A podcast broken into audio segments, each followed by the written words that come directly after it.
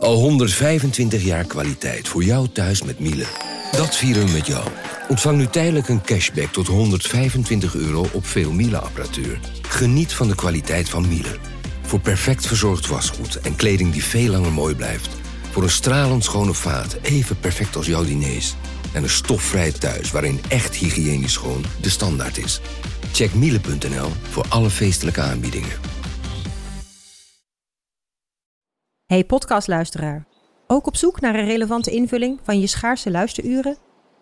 Tune dan in op de podcastserie ESG, even samengevat van BNP Paribas. Wij, Marloes en Aldert, spreken daar duurzame voorlopers en wereldverbeteraars. Waarover dan? Nou, bijvoorbeeld of we ooit duurzaam kunnen gaan vliegen. En waarom koeien in de stad nou een goed idee is? Dat en meer elke twee weken in een nieuwe aflevering. Dus abonneer je. ESG, even samengevat.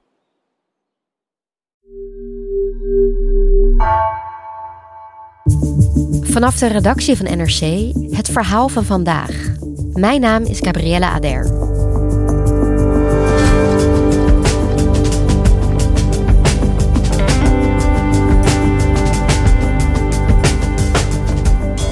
werelds grootste performancekunstenaar, Marina Abramovic, staat weer op het podium in Amsterdam.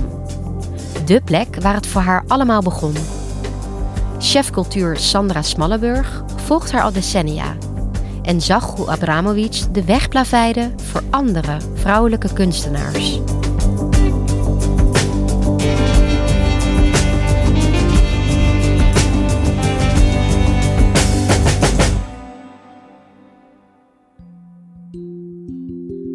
Ik was vorige week in Carré, uh, Koninklijke Theater in, uh, in Amsterdam. En uh, toen ik binnenkwam eh, was die zaal helemaal gevuld. En zoals dat gaat bij, ja, bij een rockconcert bijvoorbeeld, je voelde wel die verwachting in de zaal.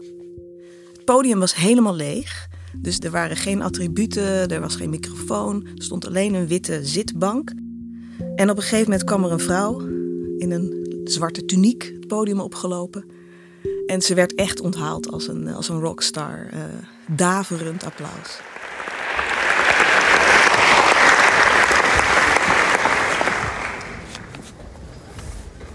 Hallo.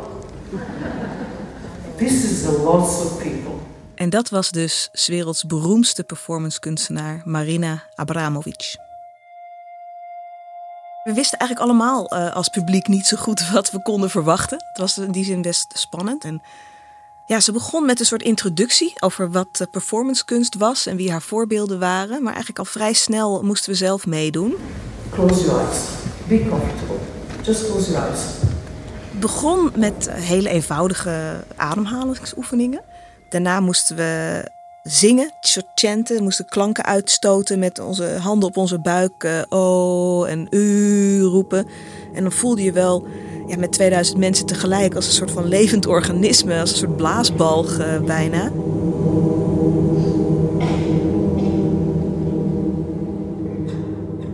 Nou, en de laatste oefening, ja, die was best intens. Dan moest je je buurman in de ogen staren. En uh, naast me zat een jonge vrouw met uh, donker haar en bruine ogen. En uh, nou, we moesten dus minutenlang in elkaars ogen kijken. Marina Abramovic zegt zelf: de ogen vormen de deur naar de ziel. En dat gevoel had je ook echt. En dat is best, dat is best beklemmend. Het was bijna een opluchting ook toen ze zei: En nu gaan we de zaal in. Nu zijn jullie goed voorbereid. En nu uh, kun je deze performances ondergaan. En um, in, in alle hoeken en gaten van Carré. Dus dan heb je het over de foyers, over het podium zelf, maar ook de backstage daarachter, de artiestenkamers, de kelder, de wc's. Daar waren tien jonge performancekunstenaars die door Marina Abramovic zijn opgeleid. Die hun uh, dingen deden. En het was toen uh, zeven uur s avonds en het duurde tot twaalf uur s'nachts. Sommige performances waren dus ook gewoon echt langdurig, vijf, zes uur. Op de gangen uh, met rood plusje heb je natuurlijk daar in Carré. Zag je opeens mensen straten leggen met bakstenen. Uh, in een van de foyers met mooie kroonluchters. Uh, die was helemaal volgestort met nat zand. En je zag natuurlijk het zand van die ruimte zich langzaam door heel Carré verspreiden. Dus dat pand werd letterlijk op zijn kop gezet. Ja, dat klinkt sowieso echt als een super bijzondere avond. Nu treedt ze wel vaker op. waarom is er juist nu zoveel aandacht voor haar voorstelling in Nederland? Ja, wat, wat bijzonder is, uh, is dat we dus nu een, reeks shows kunnen zien van Marina Abramovic, die in Amsterdam groot geworden is. Die hier uh, uh, haar carrière is begonnen. Daarna is ze ons land ontgroeid, zou je kunnen zeggen. Ze is naar New York gegaan. Ze is daar uitgegroeid tot misschien wel de grootste levende kunstenaar. Iemand die echt de weg geplaveid heeft voor heel veel jongere kunstenaars, vooral ook voor vrouwelijke kunstenaars. Iemand die de performancekunst tot mainstream heeft gemaakt. Ja, dat we haar nu weer terugzien uh, hier in Carré in Amsterdam, uh, dat is wel heel bijzonder.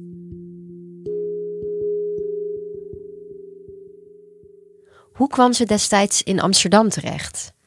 Ja, je moet je voorstellen, ze is nu 75. Ze is opgegroeid dus in de communistische tijd uh, in uh, Joegoslavië, wat toen nog Joegoslavië was, onder Tito. Geboren en getogen in uh, Belgrado.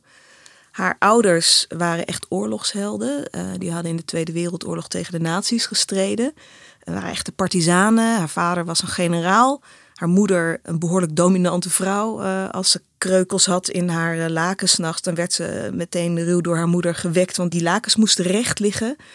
Heel militaristisch. Ja, heel militaristisch en, en heel, heel dominant, die uh, moeder. Um, maar ook, ook maf hoor, want er lagen gewoon geladen pistolen op de nachtkastjes van haar ouders. En in haar biografie vertelt ze ook dat ze op haar veertiende een keer een spelletje Russian roulette speelt met een vriend. Dus dan zet ze de, het geladen pistool tegen haar slaap en haalt de trekker over. En uh, dat doet haar vriendje ook. En uh, gebeurt twee keer niks. En de derde keer ontladen ze het pistool en dan komt de kogel in de boekenkast. Volgens Marina in uh, Dostoevsky's boek De Idioot. Um, het zijn van die verhalen waarvan je denkt, is het echt zo gegaan? Maar bij haar, bij haar geloof je dat gewoon. Want haar hele leven is, heeft een soort van episch karakter. En ze gaat naar de kunstacademie in Belgrado en ze woont al die tijd nog thuis. Dat moet je je ook realiseren. Tot haar 29ste heeft ze dus onder die druk van die moeder geleefd. Je kon in dat communistische Joegoslavië niet op jezelf wonen. Je kon niet gaan samenwonen. Dus ja, ze, zat echt gevangen in, in haar ouderlijk huis eigenlijk. Ze kon dus wel naar die academie en daar uh, is ze begonnen met, uh, met performances. En dat ging eigenlijk vrij goed. Dus ze, ze werd daar bekender mee. En op een gegeven moment eh, kreeg ze een uitnodiging van uh, De Appel in Amsterdam. Dat was een instituut dat in 74 net was opgericht. Een van de weinige uh, toen nog locaties waar performancekunst werd gehouden in Europa. Dus ze kreeg een uitnodiging in 1975 van kom naar Amsterdam. We willen graag een werk van je laten zien. En die kans heeft ze met beide handen aangegrepen en is op het vliegtuig gestapt. Wat was Amsterdam voor stad in die tijd? Ja, Amsterdam was uh, vanaf de jaren 60 natuurlijk een behoorlijke vrijplaats. En uh, je had een grote kraakzien, je had de Provo-beweging. Het Stedelijk Museum was, had een grote belangrijke rol in de avant-garde kunst. En het werd echt een soort punt waar kunstenaars zich verzamelden. Echt een, een broeiplaats voor internationale kunstenaars. Dus van heinde en verre trokken kunstenaars naar Amsterdam. Dus dat was een heel ja, bruisende plek uh, in de jaren 60 en 70. En daar kwam de jonge Marina Abramovic terecht vanuit het benauwende communistische systeem. Dus ja, dat, zij omschrijft dat ook als een soort buitenaardse plek was dat voor haar. Zij is daar performance kunst gaan doen. Wat is dat precies? Ja, je moet je voorstellen, de kunstwereld was op dat moment best wel traditioneel. Je had beeldhouwkunst, je had schilderkunst. Dat werd in een museum of in een galerie getoond. En zo eind jaren 60, begin jaren 70 ontstond er dus die nieuwe stroming performance kunst. Maar in de jaren 70 kreeg dat medium echt een vlucht. Dus uh, vooral veel vrouwelijke kunstenaars gingen met hun eigen lichaam werken. Uh, body art heette het toen ook wel, omdat bijna al die kunstenaars met hun, ja, met hun lichaam als materiaal werkten het was gewoon echt een heel nieuw medium. Dus, dus uh, zoals Marina Abramovic ook zei, andere kunstenaars voor mij gebruikten een kwast of een bijtel. En ik gebruikte mijn lijf om, om kunst te maken. En um, belangrijk element van die performancekunst was ook het eenmalige karakter en vooral het onverkoopbare ervan. Dus het werd ook gezien als een soort protest tegen het kunstobject als handelswaar. De kunstmarkt begon echt wel te groeien met, met, met pop art, grote prijzen voor die kunstwerken. En uh, bij performancekunst is eigenlijk niets verkoopbaar. Dus het, daarmee gingen ze ook in tegen de commercie van de kunstwereld. En wat was zo typisch Wat kenmerkte haar performancekunst? Performancekunst was in zijn algemeenheid behoorlijk lijfelijk, uh, confronterend, rauw, uh, heftig, in het moment. Je eenmalig optredens, je moest erbij zijn. Maar zij specifiek uh, ging daar heel erg ver in. Dus toen ze nog in Belgrado woonde, um, haar, haar vroege performances die ze toen maakte als soloartiest, dat ging echt over zelfmutilatie, over uithoudingsvermogen, over je lichaam tot het uiterste tergen, tot je eigenlijk niet meer kan. Ook gewoon buiten bewustzijn raakte, uh, gebeurde bij haar uh, meerdere keren. En volgens haar kwam je dus door je lichaam zo te tarten in een andere staat van zijn. Dus uh, zij was misschien wel een van de heftigste, meest agressieve, in ieder geval naar zichzelf toe, performancekunstenaars die er waren. En hoe bereikte ze die staat dan? Ja, een bekend voorbeeld uit die tijd is een performance die ze in een Italiaanse galerie opvoerde, waarbij uh, op een tafel allerlei attributen lagen, van een veer tot een lippenstift en een föhn tot ook echt een keukenmes en een geladen pistool. Zij stond daar naakt in die ruimte en het publiek mocht met haar doen wat ze wilde. En dat deden ze dus ook. Dus ze werd in het begin behangen met kettingen en zo. En kralen en weet ik het, blaadjes op haar hoofd uh, als je de foto's ziet. Het begon lieflijk. Begon lieflijk, maar uiteindelijk zette ook echt iemand een pistool uh, op haar slaap. En volgens mij is toen ook de beveiliging uh, wel ingegrepen. Dus wat je hier ziet is dat het bij dit soort performances dus echt gaat om existentiële vragen. Hè? Over leven en dood dat het echt is, dat het niet geacteerd is. Het is op dat moment gebeurt het. Het is het leven zelf. En als beschouwer, als toeschouwer, word je daar dus in betrokken. Hè? Dus het is anders dan bij theater, waar een rol gespeeld wordt door een acteur en waar jij als, als bezoeker best wel passief aan de zijkant toekijkt. Nee, hier word je deelgenoot gemaakt en je, je, je bent zelfs de dader. En het is natuurlijk best wel heftig wat je vertelt. Zo'n heftige um, manieren van je lichaam inzetten. Waar denk je dat dat vandaan komt? Ja, die, uh, die performancekunst van de jaren zeventig die viel samen met de tweede feministische golf. Je moet je ook voorstellen, vrouwen stelden nog niet zo heel veel voor in de kunstwereld op dat moment. Hè? Dus de, namen die in de grote musea waren, dat waren bijna allemaal mannen. En veel vrouwelijke kunstenaars in de jaren zeventig dachten, ja, nu gaan wij ons manifesteren. En dat doen we op een manier die nog niet eerder gedaan uh, was. Ook met een medium dat nog niet, zeg maar, besmet was. Dus door iets anders te gaan doen dan beeldhouwkunst of schilderkunst, namelijk met hun eigen lijf uh, te gaan werken, ja, uh, konden ze zich beter uitdrukken. En het ging ook over thema's als seksualiteit, stereotype vrouwbeelden werden aangekaart. Um, het ging over rolpatronen die moesten worden omvergegooid. En daarvoor was deze performancekunst natuurlijk een heel goed middel. Dus daarmee opende Abramovic, natuurlijk samen ook met die andere vrouwelijke uh, performancekunstenaars, ook echt wel een deur in de kunstwereld voor vrouwen. Ja, zeker. Uh, Marina Abramovic uh, heeft samen met die andere vrouwen in de jaren zeventig echt wel de weg geplaveid voor, voor vrouwelijke kunstenaars. En uh, ja, die waren op dat moment ook echt in grote getalen aanwezig in de musea. En, maar vooral dus in die nieuwe kunstvormen zoals performancekunst. Hoe is haar carrière verder verlopen? Ja, ze kwam dus in Amsterdam Oelai tegen, een Duitse kunstenaar. En daar kreeg ze vrij snel uh, een relatie mee. Um, ze waren op dezelfde dag jarig, ze geloofden in die synchroniciteit. Uh, uh, en hun levens versmolten vanaf dat moment. Dus ze, ze waren een liefdeskoppel, maar ze waren ook een kunstenaarsduo. Ze gingen werk maken dat over hun relatie ging. Relational works noemden ze die performances uit die tijd. En het was echt heel, heel lijfelijk werk. Er zijn performances dat ze elkaar in het gezicht slaan. Uh, dat ze uh, elkaars adem in en uitademen tot ze erbij neervallen. Uh, dat ze met hun haren in elkaar gevlochten minutenlang vastzitten. Ze hebben twaalf jaar lang samengewerkt, waarvan negen jaar volgens Marina heel erg geweldig waren. En die laatste drie jaar ja, kwamen er wel kreukels in hun relatie. Um, en uiteindelijk zijn ze uit elkaar gegaan.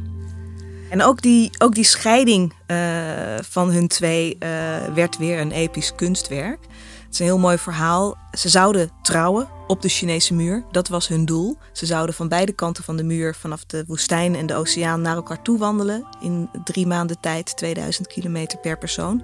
Maar eigenlijk in de hele aanloop naar dat kunstwerk was hun relatie uh, uitgegaan. En dat hebben ze toch gedaan. In plaats van te trouwen hebben ze elkaar nog één keer omhelst op die muur. I'm so glad that we didn't give up this walk. We need a certain form of ending. After this huge distance of walking towards each other, we met unhappily. It is a very human, in a way. It is more dramatic, more like a film ending, than actually having this romantic story of two lovers. Because in the end, you are really alone, whatever you do. Ze zagen elkaar pas weer twaalf jaar later. En dat was in het uh, Museum of Modern Art in New York, waar Marina Abramovic een overzichtstentoonstelling had. En dat is ook meteen de plek waar echt haar grote doorbraak uh, is geweest. The Artist is Present heette dat werk, heette de tentoonstelling ook. Um, waarvoor ze drie maanden lang, acht uur per dag in een stoel in, uh, de, in het atrium van het museum, dus de binnenplaats, heeft gezeten. En mensen mochten haar daar in de ogen komen kijken. En die performance, uh, ja, dat is, dat is gewoon een soort legendarisch uh, kunstwerk geworden. En op de opening kwam Oelai. Ze wist het niet, ze zat daar in die stoel. Ze had haar ogen gesloten. Iedere keer als weer een andere persoon tegenover haar kwam zitten, dan masseerde ze haar slapen en dan deed ze haar ogen dicht. En toen deed ze haar ogen open. En toen zat Oelai daar opeens. En dat filmpje wat van die ontmoeting die hereniging eigenlijk uh, is gemaakt, uh, is, miljoenen keren bekeken en is helemaal viral gegaan.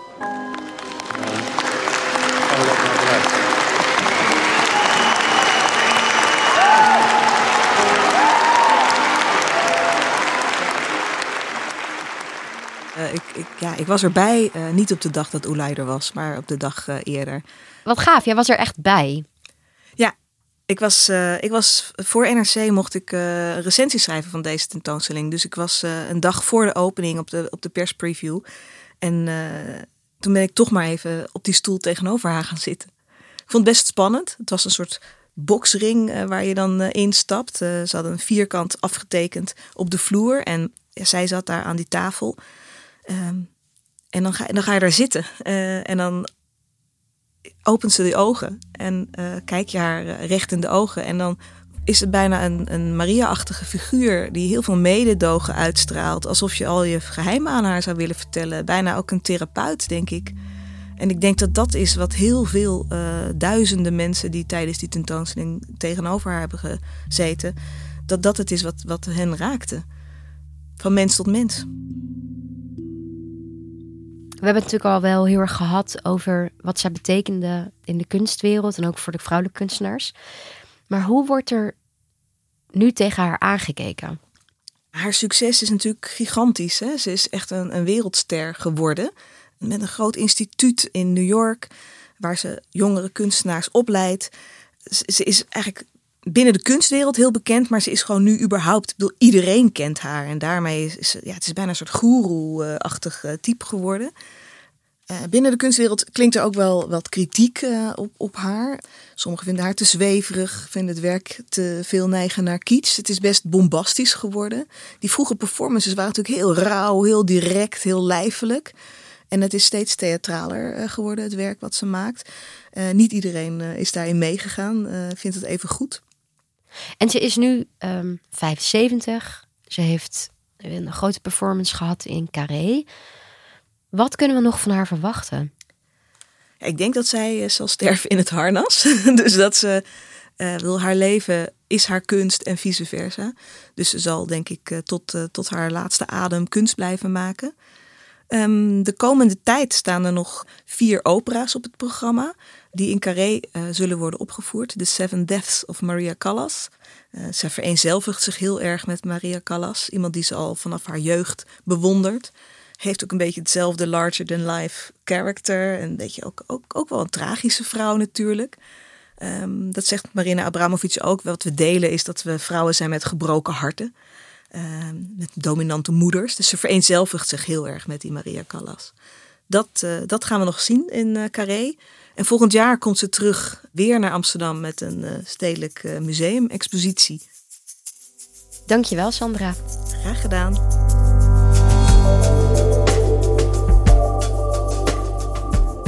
Je luisterde naar vandaag, een podcast van NRC. Eén verhaal, elke dag. Deze aflevering werd gemaakt door Lis Doutsenberg, Anna Korterink, Ignaat Schoot en Ruben Pest. Dit was vandaag, morgen weer.